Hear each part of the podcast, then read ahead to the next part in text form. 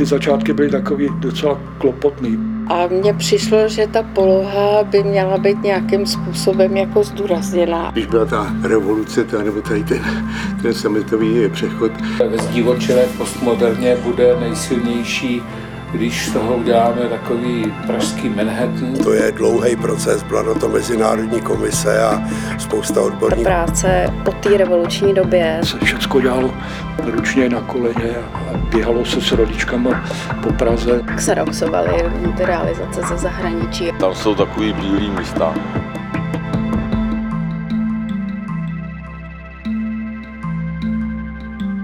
Posloucháte mluvící objekty podcast o architektuře 90. let a o fenoménech, kterým můžeme skrze domy a místa lépe porozumět. Já jsem Alžběta Žabová. A já jsem Petr Bureš. Jsme architekti a v tomhle podcastu vás společně provedeme místy, která si možná z pražských ulic vybavujete, nebo jste si jich možná nikdy nevšimli. Zveme si odbornice a odborníky z oblasti architektury, urbanismu, historie a teorie a snažíme se porozumět kontextu zásadní společenské proměny, na jejich základech v mnohem stavíme dodnes. Jestli nás posloucháte u počítače nebo s telefonem v ruce, podívejte se na náš web www.mluvícíobjekty.cz nebo na náš instagramový účet Mluvící objekty, kde najdete obrazový materiál, fotky a projektovou dokumentaci k jednotlivým projektům.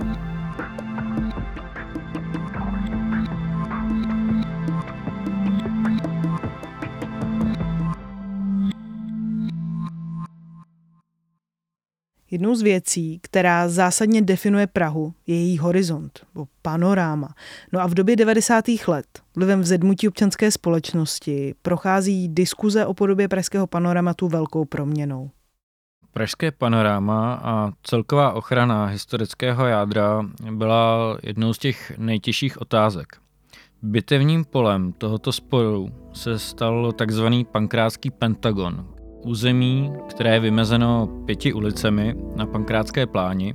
No a na tomto bitevním poli se střetli na jedné straně architekti a developeři a na druhé památkáři a místní občanská združení.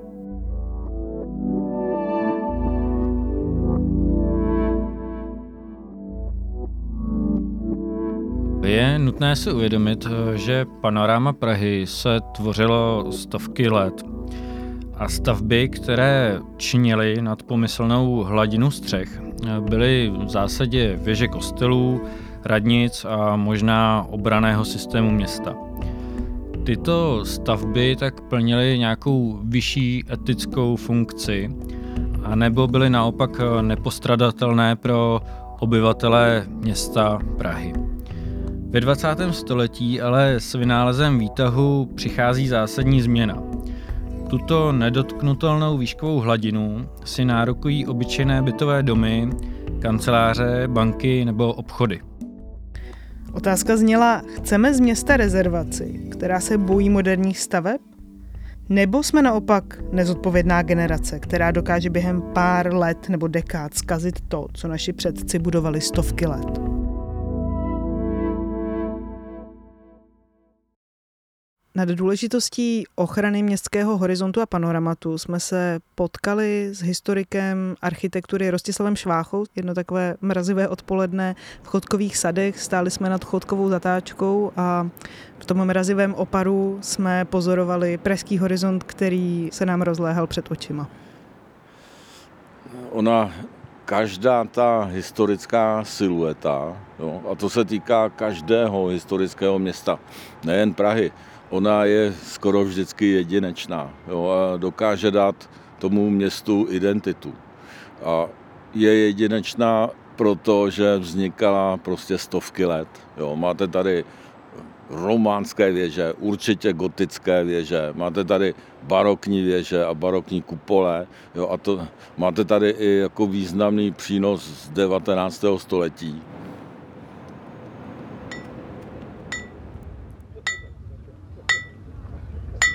To byl symbolický poklep soudruhů Antonína Kapka, Františka Štafy a dalších hostů na základní kámen nového vysílače v Málerových sadech v Praze na Žižkově a otevřel tak dneškem jeho výstavbu. Součástí věže, vysoké 216 metrů, která vytvoří jednu z dalších dominant Prahy, budou i vyhlídkové prostory.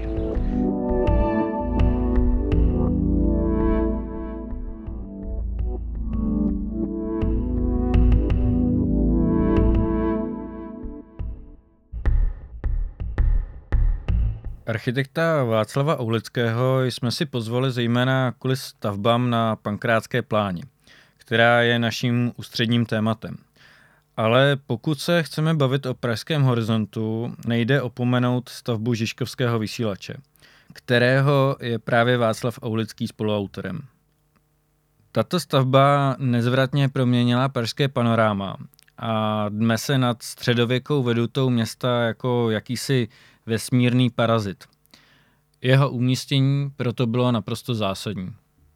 Malérovy sady měly jednu takovou, neříkám extra pozitivní, ale přijatelnou rovinu, že ta věž z, z libovolného úhlu pohledu, a zejména z těch citlivých, jako je rampa Pražských hradů, podobně, ona není vidět od paty.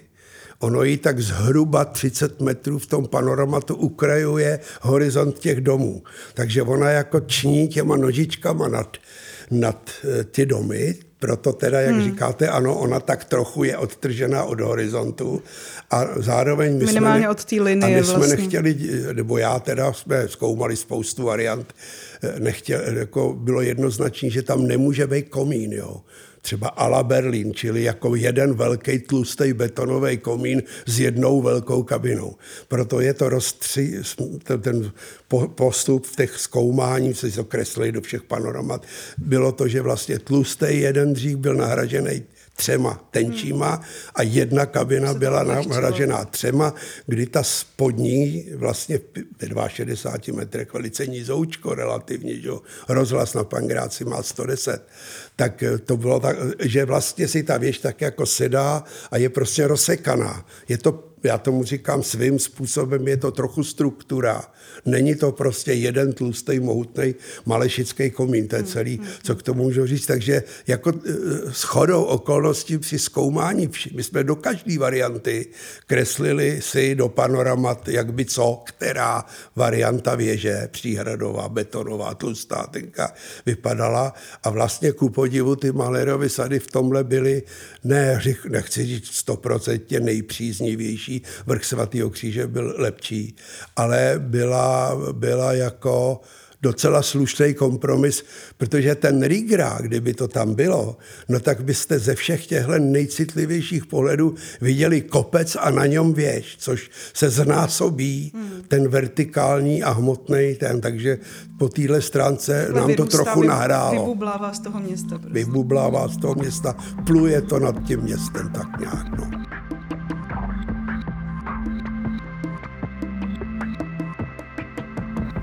Dalším důležitým bodem pro pražské panorama bylo zapsání Prahy na seznam kulturního dědictví UNESCO v roce 1992. A celkem zásadním argumentem toho konzervativního přístupu bylo, že UNESCO má požadavky dál nerozvíjet výškovou zástavbu v širším centru Prahy. Já myslím ale, že ono dost přesně formulovalo, co chce. Jo, že už tehdy, když jsme tam vstupovali, tak tam byly výhrady k těm věžákům na Pangráci a UNESCO doufalo teda, že už se tam toho moc dít nebude. Potom no, UNESCO se... sice doufalo, že se na Pankráci nic dít nebude, ale dělo se tam toho ještě docela hodně, nebo minimálně se o tom celá 90. léta hodně mluvilo. Podle mě je ještě docela důležitý říct vlastně nějaký samotný historický kontext té pankráce. Pankrác totiž do 50. let byla celkem obyčejnou periférií Prahy, takovým kopcem za historickým jádrem, ale všechno se změnilo v roce 73, kdy byl dostavěn Nuselský most a ten vlastně do téhle lokality přinesl jak automobilovou dopravu, tak ale i metro, hromadnou dopravu. A vlastně zapříčinilo to nějaký boom té samotné lokality, toho samotné pankrátské pláně. No a hned o rok později se stala další neočekávaná událost a to byl požár veletržního paláce na Pražské letné, který se stal v roce 1974 této obrovské stavbě z 20. let sídlily tehdy podniky zahraničního obchodu a tyhle podniky v socialismu de facto suplovaly roli tržní ekonomiky, řídili množství importovaných a exportovaných materiálů a výrobků. A po tomhletom obrovském požáru přichází tyto podniky o to svoje sídlo a přistupují k budování samotných, často velmi okázalých budov. A jednou z nich je právě Motokov na Pražské Pankráci.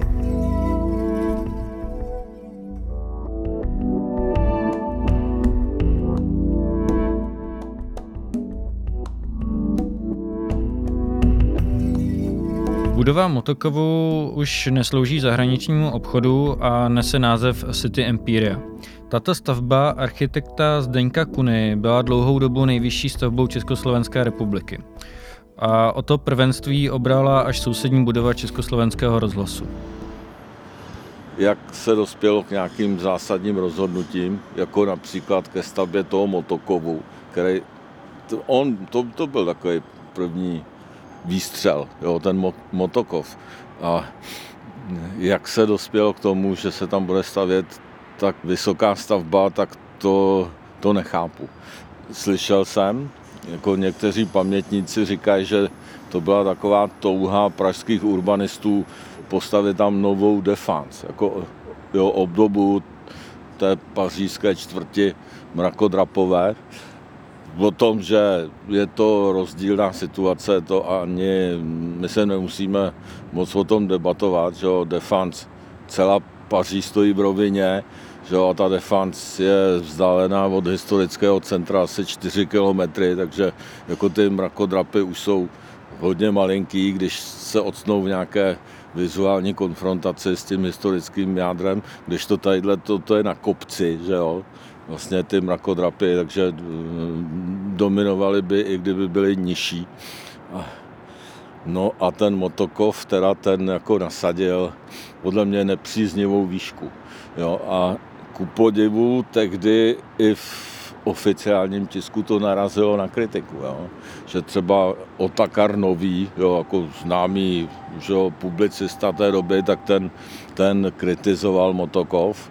Dokonce i Radomíra Walterová, ona měla takový seriál o e, současné architektuře v deníku Mladá fronta, tak i ta e, se vyjádřila o tom kriticky, ani ne tak té výšce, jako kvůli tomu, že ten motokov tam stojí jakoby sám a chybí mu nějaké celkové prostředí e, kolem něho.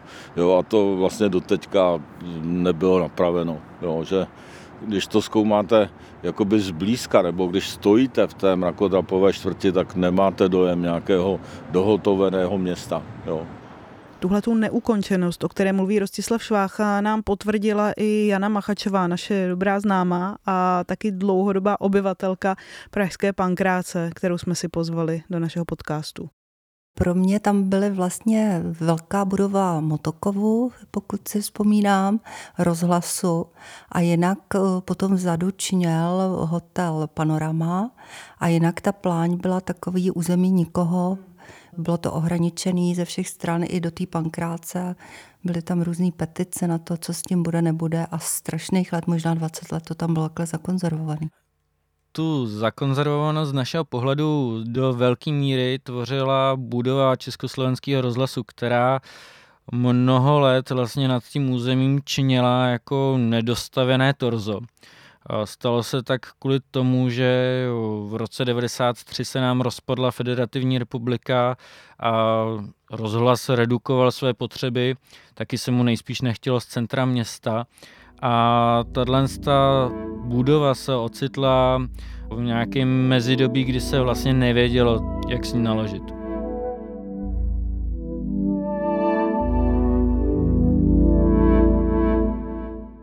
Já hold jako aulický jsem prostě se do řešení Pangráce dostal v situaci, kdy tam ty baráky stály. Čili byl tam Motokov, od Kuna Slupka Honke Houfek, považovaný za jako vysoce kvalitní architekturu, chráněnou dokonce. Byl tam ten rozhlas A čili bývalý Motokov, rozhlas a ten hotel družba, mm, co tenkrát to byl... Panorama dneska. Panorama dneska, že jo, tyhle tři tam prostě byly. A je důležitý říct, že byly i před rokem vlastně 91, kdy Praha vstupovala do toho UNESCO, no takže jistě, UNESCO to, to, už vlastně přijímala to tu Prahu. stavby navrhovaný v 70. letech a postavený 75, 8 a tak dále. Čili to jsou věci, ale říkám, to není alibi, ale je to prostě tak. No a tak já se na to díval vždycky od začátku, takže to, co tam je, není dobrý, protože to na tom panoramu dělá vykotlaný zuby, který nemají koncepci žádnou. Nemají, protože ty, tyhle ty drůzy e, výškových budov, dejme tomu, ať se podíváte kam chcete, tak jejich kouzlo není v tom jednotlivým, ale je to v té hromádce. Když v tom jich lese je, těch, ano, těch když jich je trochu víc, tak se na to nedíváte, jo, ten je takovej a ten je makovej, ale díváte se na to jako na jakousi hromádku, skulpturu. Krajinu. A je otázka, jak je formovaná a jak vypadá. Tohle není formovaný ale, nijak. Ale můj názor je, že už se tam žádný věžáky stavět nemají. Jo. Že tím, tím vším, i když to vypadá jako takový dolaďování jo, toho zatím nemoc příznivého výsledku, tak se tím stejně ta chyba umocňuje. Jo. A to e, Hruša Pelčák, ano, a potom jako byl důležitý moment, když do toho vstoupil Richard Mayer, jo. Že, že on potom přefasádoval ten bývalý český rozhlas a chtěl tam taky stavět e, další věžáky a říkal, jako, že ta rodinka je nehotová. To jsou argumenty Richarda Mayera. Jo. Rodinka věžáku je nehotová, tak je potřeba prostě tu rodinku doplnit. My jsme teď slyšeli dva názory, které reprezentují vlastně dva tehdejší názorové znepřátelené tábory. Na té jedné straně stáli architekti, kteří lobovali za to, aby jim bylo umožněno nějakým kompozičním zásahem zlepšit tu nehotovou pankrátskou strukturu. A na té druhé straně byli památkáři, kteří říkali, nechme to být tak, jak to je, nezasahujme tam dál, nedělejme tu chybu ještě větší. Ale další důležitá zmínka Rostislava Šváchy je ohledně projektu Pelčáka a Hruši, tehdy ateliéru Brno, kteří vyhráli mezinárodní soutěž na dostavbu pankrátské pláně z roku 1997. Na této soutěži spolupracovali ještě s pražskými architekty Štípkem a Jeníčkem. Důležitý je zmínit, že ta soutěž byla urbanistická a vlastně se zde řešilo, jak dostavit tu pankrátskou plán, jak ji právě dotvořit. A jejich vítězný projekt nám přijde velmi povedený a proto jsme se s architektem Petrem Pelčákem spojili do Brna. My jsme chtěli, aby to bylo vlastně něco úplně jiného, než je třeba Defense v Paříži, kde, kde vlastně ta, kde jedna osa, to je zdůrazněná to bráno, je to vlastně, je to jakási kompozice a jsou, jsou to solid, je to vlastně, ta, ta, ta, ta, ta brána má, má jako velmi jako silný a stává se středem toho, když to tadyhle to, to nemělo žádnou, ten, ten pandrácká plán nemá ani z žádného pohledového stanoště, nemá osu, není to, je, je to skutečně plán, je to, je to, je to, je to široký prostor. A proto nám šlo to, aby byl, aby byl zastavený s tím jedním, když už to tam bylo začato, tím jedním charakterem, to tím výškovými budovami, aby to, aby to, aby to mělo hloubku, aby, to byla, aby to ten prostor tam byl, byl cítit a aby to vyrůstalo vlastně z toho, z toho parku, aby to, aby to, byla, aby to bylo dořečené, to, co tam se začalo co se začalo vlastně artikulovat v těch 60. letech, to, to znamená vlastně čtvrt, ucelená čtvrt, aby to nebyli jako nějaký jedinci, který by každý se přetáhl o pozornost, ale aby, to, aby tam vzniklo vlastně jedno, jedno jako bych jsme si mysleli, kvalitní pracovní prostředí, protože kolem se bydlelo, bylo zřejmé, že asi logické, aby se tam v tom zejména pracovalo. To, mně přijde zajímavý, že uh, hodně architektů vlastně zmiňuje tu Defense jako nějaký inspirační zdroj z těch 90. let, že to je, uh, že to je nějaký evergreen, vždycky se to jakoby uh, objeví nějakým způsobem. Protože je zvláštní. No, málo, my, to, my jsme to měli právě jako tak, jak jsme to nechtěli, ne tak, jak jsme to chtěli, že pro nás to bylo inspirace, pro nás to byl spíš příklad toho, jak jsme to nechtěli, ale Já myslím, že to je logický, protože uh, jsou velké města, které ne, se, se, se brání proti vstupu výškových staveb, jako třeba ty, ty taktiky, ty strategie jsou různý, že? Jako, jako třeba Řím.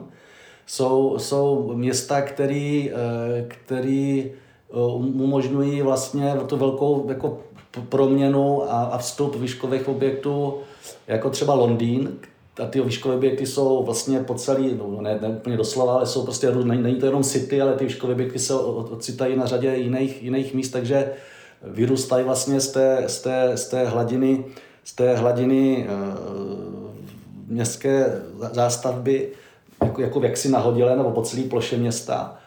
E, Londýn je v tom byla velmi liberální, když se díváte na, nahoře z State Modern, vlastně z toho, z, toho, z toho baru, který má, z toho pultu, který má výhled na, na St. Paul's, tak vidíte vlastně dvě města proti sobě. Vidíte vlastně tu úroveň, vidíte St. Paul's a jako, jako, jako dominantu nad střechama domů a pak se podíváte pak se podíváte doprava a vidíte, vidíte uh, uh, City a, a, a, víte, kde byste chtěl bydlet a kde byste nechtěl bydlet. Že? Vidíte dva, dvě úplně rozdílné města. No, no, vlastně nikdo nebydlí, no jasně. No a potom, a potom, potom Paříž vlastně udělala jinou, měla jinou, jinou, jinou strategii a vlastně vymezila, podobně to vlastně byla Praha, že vlastně vymezila tu vzdálenou část v Paříži logicky na, na, na ose Champs-Élysées a v, v Praze to bylo vlastně podobně, že to byla pro, proti hradu vlastně ten, ten, ten vrch, ta, ta, ten plán proti, proti hradní terase, hradčanské terase a, a tam, měly být, tam mělo vlastně být ta, ta, ta, ta, ta čtvrt těch, nebo ta, ta skupina těch, těch výškových staveb, to, to, jakoby to nový city, to nový, no, no, nový centrum. A, a my jsme, takže to asi to bylo předurčené v tím rozhodnutím v 60. letech, že to bude, že to bude ta cesta defense, že to bude tento, tento, tento urbanistický, ten, tento urbanismus nebo tato struktura Prahy a, a, a pak, pak se s tím muzicky musíte nějak porovnávat, protože pak to, to je vlastně podobná situace.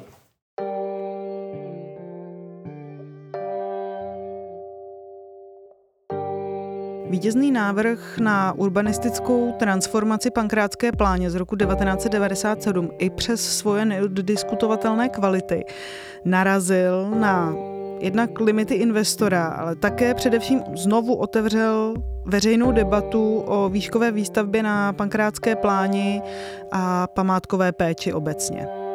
To bylo to geniální, skvělý, měli i dobrou dopravu vyřešenou, jenomže v té době, to byla taky ještě zase je potřeba vidět, jak ty, ta doba jde, že jo, to jsou prostě roky, roky 97, bylo to ještě všechno takový trochu čerstvý, tak proti tomu se zásadně postavila celá památkářská obec, která háje... To hlavní argument. No takovej, eh, proč ne?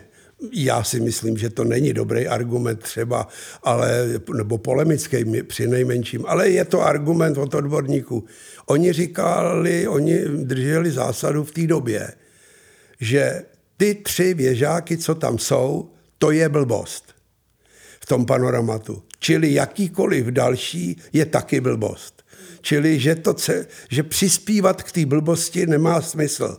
Že hol tam jsou, tak ať tam jsou. Třeba je taky někdy časem někdo zbourá, ale jako saturovat je tím, že naopak se řeknou, že jsou opěrným bodem pro další a tím se vytvoří precedens, aby tam vyrostly ty, ty, ty marakodra, jejich pojmu marakodrapy, že to je chyba protože eh, byly, jak já říkám, byly tři názory. Jo. Byl za, první názor byl základní, to se ventilovalo na mnoha místech, na různých schromážděních, u kterých jsem se už i já taky ocital jako z různých důvodů, tak eh, bylo, že tyhle tři domy se musí prostě zbourat. Zbourat a konec, žádný takový. Druhá, druhá varianta byla to, co jsme říkali, je to chyba, ale vršit chybu na chybu nemá cenu, ne, nechte to, jak to je a uvidí se, ale ne, nepřispívejme k té chybě chybama dalšíma. A třetí varianta byla, ano, není to nic moc, ale kdyby se to ši, dobře a kvalitně doplnilo do nějaký smysluplný siluety, tak to dostane formu, na kterou, jak se říká, lze se dívat a řekne se, ano, tady je nějaký smysluplný záměr, dobře, má to třeba nějaký eh, diskutabilní roviny, že teda to upoutává tu pozornost z té rampy, že tam vzadu je nějaký kádrůza, ale bude, jak si se říká, na co pěkného se koukat. Tím, jak se otevřela vlastně ta debata nad zastavení a budoucí podobou pankrátské pláně eh, a celá otázka jeho budoucí podoby se začala zesložitovat, tak v 90. letech a vlastně i dneska eh, je taková praxe, že je dobré šáhnout někam do zahraničí pro nějakou slavnou velkou hvězdu. A tehdy to byla hvězda v podobě amerického architekta Richarda Mayera, který přišel do Prahy a měl vyřešit svým návrhem podobu pankrátské pláně.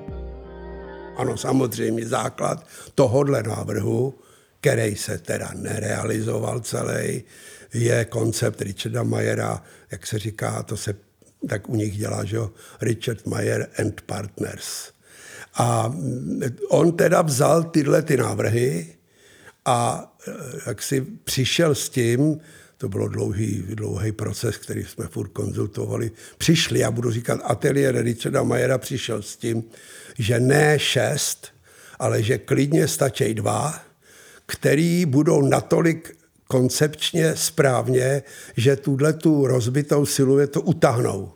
Že ji, jako kdybyste dalo říct, budou natolik dominovat, že to ostatní tam bude takový jako doprovodný jenom. Že není potřeba jich šest. Takže on navrh k té desce toho rozhlasu druhou desku, úplně stejně velkou a stejně proporční do pravého úhle, jako rozevřenou knihu říkal, čili že když pak jako jdete a vidíte to, takže vnímáte z, z rampy rozhlas jako jenom z čela, pak jdete postupně ho vidíte jako otevřený, pak narazíte na tu druhou desku a pak vidíte čelo té desky, čili že se to tak jako odvírá, takhle koncepčně dva kolmí nomy a kolem nich, jakoby, dalo by se říct, kolem toho nároží těch dvou desek, dali dohromady, říkali tomu ledvina, barák, který neměl 110 metrů, ale 160. Ten je opravdu velký, no. Už no byl vyšší, no, ale proporčně, že jo, všecko bylo, řekl bych, jako na pro mě eh, jednak je uznávám a jednak to bylo, jsme, já jsem sám jich dělal několik studií v té době ještě pro ně a pro sebe a předtím, jak by co, takže si myslím, že jako já jsem, bych se po to podepsal levou rukou vždycky, protože to bylo dobrý, bylo to silný a z těch panorama to vypadalo dobře. Jo. A mělo to tu pravdu, skutečně podle mě to mělo tu pravdu v sobě, že vlastně stačí tenhle jakýsi koncepční hmotový trik a celý problém, jestli je tamhle někde nějaká spořitelna, nebo to je jakoby vyřešený. Překvapivě ani koncepční hmotový trik západní hvězdy v podání Richarda Mayera území ani celou problematiku nevyřešil a projekt se tak znovu předělával. Majer souhlasil s tím, že ten barák o výšce 160 metrů upálíme na vejšku rozhlasu, že to budou teda tři stejně vysoké baráky. To jsme udělali. No a výsledek byl ten, že to přestalo být projednatelný, hmm. protože památkáři nesouhlasili s ničím a celá byla taková doba e, těch iniciativ, tam zejména ty byly velice jakoby takový s odpuštěním agresivní, že prostě všecko bylo, na všechno byly odvolávky, čili investor se, jak se říká, utahal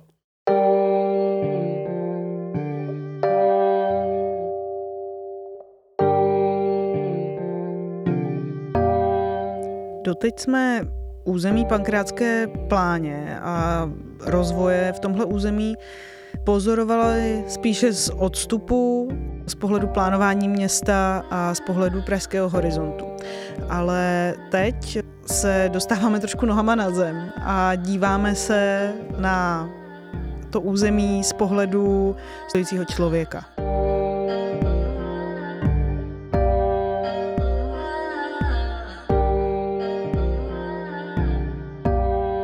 No, ona ta vlastně vlastní o, nekonečná debata o, zafungovala na to území tak, že bylo po dlouhou dobu opuštěné.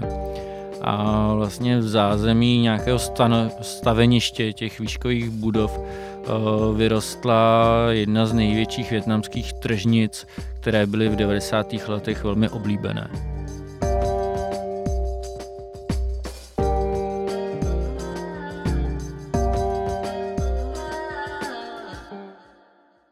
Tam ty trhy byly vlastně od pondělí do soboty. Já si to pamatuju taky, že jsem tam jezdila i na kole jako s baťuškem nakupovat ovoce zeleninu. Ty trhy byly taková všeho chuť. To bylo a spousta lidí z Prahy si navyklo tam jezdit. Takže to metro C nyní pankrát. Prostě tam, tam eh, jezdili vlastně na ty nákupy a vlastně tam pak byla i zatím zděná takový hangár veliký, kde, kde byly různé další věci, prostě takový eh, k nákupu, takže tam člověk no, uspokojil si, své bylo... potřeby jako otáž do skoro. Pamatuju si to, že to bylo taky jako, že banány a vedle toho mikiny a bylo to taky jo, jako přesně tak. Pře... Najednou vetešník a na zemi, na zemi ubrus, na tom hrnečky a do dneška mám ještě nějakou super čavou konvici za 20 korun, tam tať, vždycky se na to vzpomenu, že jsem si ji tam koupila. No a takhle to tam fungovalo a vlastně naproti přes tu hlavní ulici na Pankráci, což je teď taky zastavený, bylo autobusové nádraží. A kdy nastal ten bod zlomu, kdy se tam vlastně, eh, kdy se to jako pročistilo? Eh, bod zlomu byl, když začaly vlastně se stavět obchodní centrum Arkáde. Arkády Pankrác. Ano, přesně tak. Jo který vlastně navázalo a co na to tomu metro. území a lidem, co tam bydlí, přineslo a co naopak třeba sebralo? No tak přineslo jim to nějakou jakoby asi jakoby takovou tu čistotu, větší bezpečnost možná, eh, když se na to dívám takhle zpětně ale zase, zase to vzalo takovou tu, tu krásnou věc, té tržnice, kterou prostě všichni hledáme, i když někde cestujeme po světě, takovou tu prostě přirozenost těch lidí, každý tam něco prodával, ty pitoreskní postavičky, které tam byly pořád stejné v těch stáncích. Prostě tohle to mělo do sebe, ale je pravda, že celý to území jinak pak už ne, nesloužilo dál jako k ničemu. Se toto rozhodnutí umístit tam to nákupní centrum, tak to vlastně určilo podobu pankrátský pláně a vlastně to bylo úplně v, eh, v jiný, něco úplně jiného, než vlastně ten náš, ten náš návrh. To bylo, když prostě uděláte park a v tom uděláte skupinu, skupinu kompon, jako v komponovaným půdoryse urbáním Eh, vyšších, vyšších budov, tak to je něco jiného. To znamená, že vlastně ta země vám, ta, ta, ten terén vám zůstává, je tam, je tam park a z toho jsou vlastně ty jednotlivé věže. Když to, když se tam udělá nákupní centrum, tak to je nízký, placatý a zabírá to hrozně moc plochy. No a v okamžiku, kdy padlo rozhodnutí, aby se tam zrealizovalo, nebo padlo rozhodnutí zrealizovat tam to nákupní centrum, dostat tam to nákupní centrum, tak eh, to úplně změnilo, to úplně jako znemožnilo vlastně realizaci té naší, té naší představy. Ono mm, taky by mohlo být eh, v podzemí, že jo, v, na Canary Wharf, třeba v Londýně je nákupní centrum v podzemí, ale to by samozřejmě bylo dražší. Asi bylo důležité tam to nákupní centrum dostat se pro ekonomii v tehdejší době, to, to jsou to 90. léta. A na druhou stranu zase eh, je nutno říct, že to, to tehdy bylo jako, jako standardní přesvědčení developerů, že se napřed musí dělat ta kotva, to, co, co má nejrychlejší návratnost, to zná to nákupní centrum, který, který přinese, který přinese eh, dostatečný, dostatečný příjem pro to, aby se mohlo developovat dál vlastně ty méně, ty, ty méně eh, náročné, finančně náročné věci, nebo ty, co méně vynášejí. Jo, on byl velký boj, když eh, v té, jako krátce potom, nebo současně s tím vlastně možná se stavilo Hafen City v Hamburgu a tam byl velký boj o to, aby města, o to, aby, to, aby tam to nákupní centrum nebylo. Tam to bylo vlastně od začátku jasná představa města, že tam nebude nákupní centrum, že tam nebude tenhle druh development, že to bude skutečně město, protože samozřejmě to nákupní centrum to není město, to je do sebe obrácený, do, do sebe obrácený vlastně organismus, a pokud chcete postavit město, tak to nákupní centrum, ten shopping mall vlastně to, na, na to město vlastně neguje tu atmosféru toho města. A Paradoxně to, to, problém pražského horizontu vyřešila horizontální dvoupatrová budova obchodního domu Arkády Pankrát, která zabrala, dá se říct, veškerý volný prostor, který se ještě mohl použít ke stavbě právě těch výškových staveb a dotvořila nějak podobu pankrátské pláně. V současné době je budova bývalého československého rozhlasu po rekonstrukci, je to běžná kancelářská budova a v tom území ještě přibyla bytová stavba ve tvaru V, V Tower od Radana Hubičky. A je asi nutné říct, že dodnes to území nepůsobí hotově a ani nějak dvakrát přívětivě.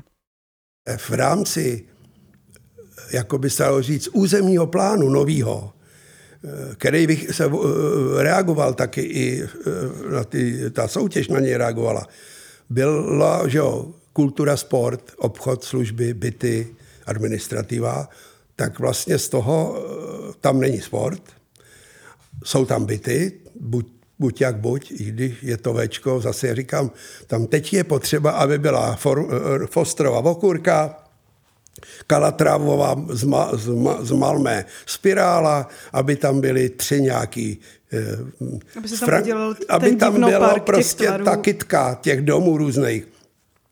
To Včko je sexy, jak říká i John Eisler, je to odra na hubičky, to, to je architekt par excellence, ale když se na to panorama dívám, no tak je to o to víc vnímám, jak je to nehotový, jo, hmm. ten, ten celý. A chce to tu koncepci, chce to, aby se tím zabýval někdo jako celkem a pak ho do, dokázali vzít za svý ty orgány, které schvalují ty záměry.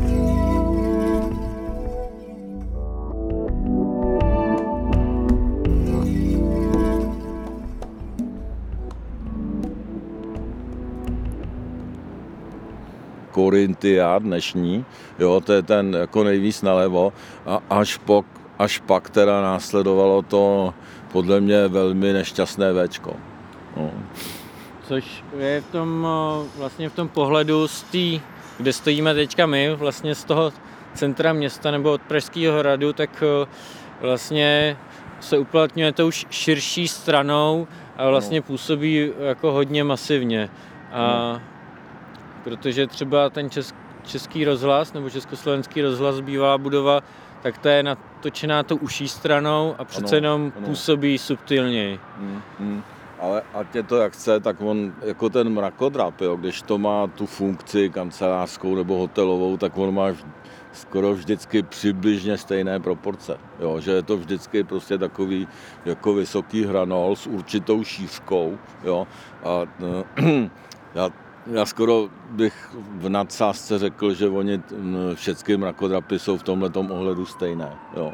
A, a už právě proto oni zestejňují ta města, jo, kde, se, eh, kde se staví. No.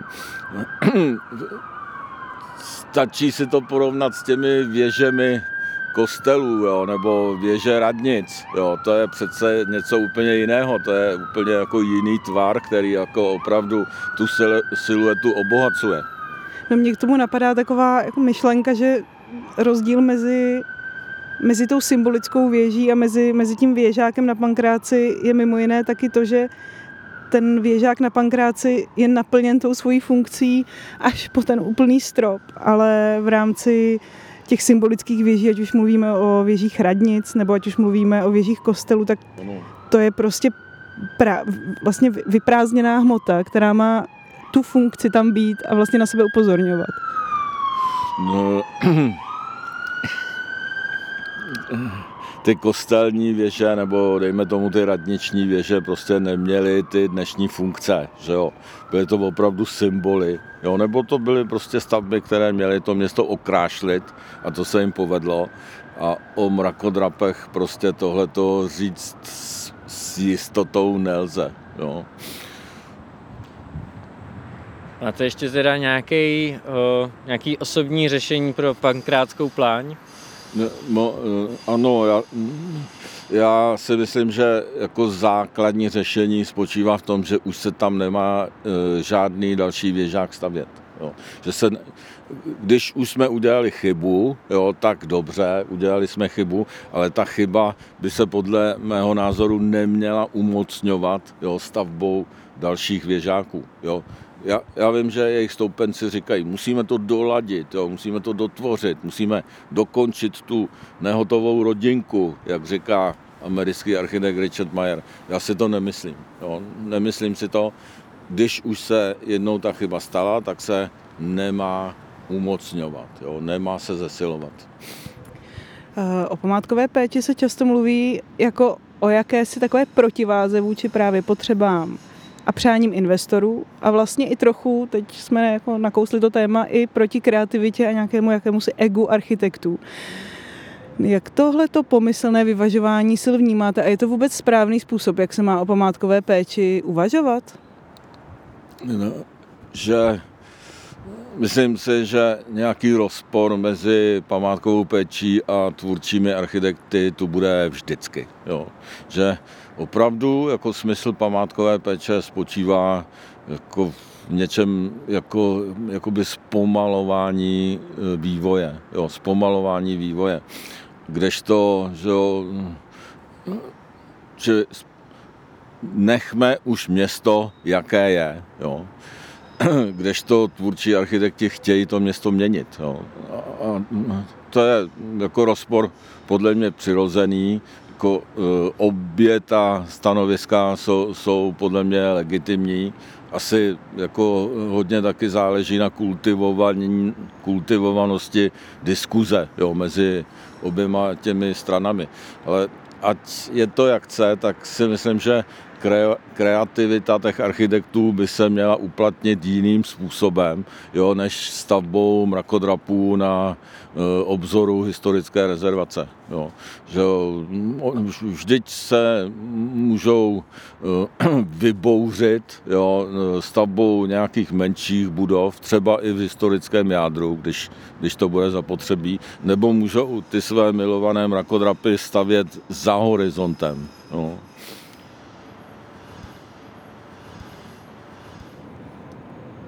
Kde to ale je za horizontem? Je to na hraně městského jádra, po případě v údolí, nebo je to jakýsi okraj města? Pokud to má být až za městem, dává smysl stavět výškovou budovu v polích? Koncepce toho, kde se mají stavět výškové budovy, sice vzniká a bude existovat v podobě metropolitního plánu, ale o potřebě a podobě konkrétních domů budeme muset podle nás debatovat vždy znova a znova. No a to, jak taková diskuze může vypadat, jak může být složitá a zdlouhavá, jste slyšeli v této epizodě. Poslouchali jste druhý díl mluvících objektů, který se věnoval výškovým stavbám na Pražské pankráci, které otevřely celospolečenskou debatu nad budoucí podobou města. Příštím díle se budeme věnovat Praze jako turistické metropoli a zaměříme se na její ubytovací kapacity, tedy hotely, které v 90. letech procházely jak změnou majitelů a provozovatelů, tak samotnou podobou a fungováním. Pokud vás poslech mluvících objektů baví, řekněte o něm svým kamarádům a známým a dejte nám odběr a hodnocení v podcastové aplikaci. Sledovat nás můžete na Instagramu Mluvící objekty nebo se podívejte na náš web mluvícíobjekty.cz. Tam zveřejňujeme fotky, plány a další obsah. Těšíme se zase příště.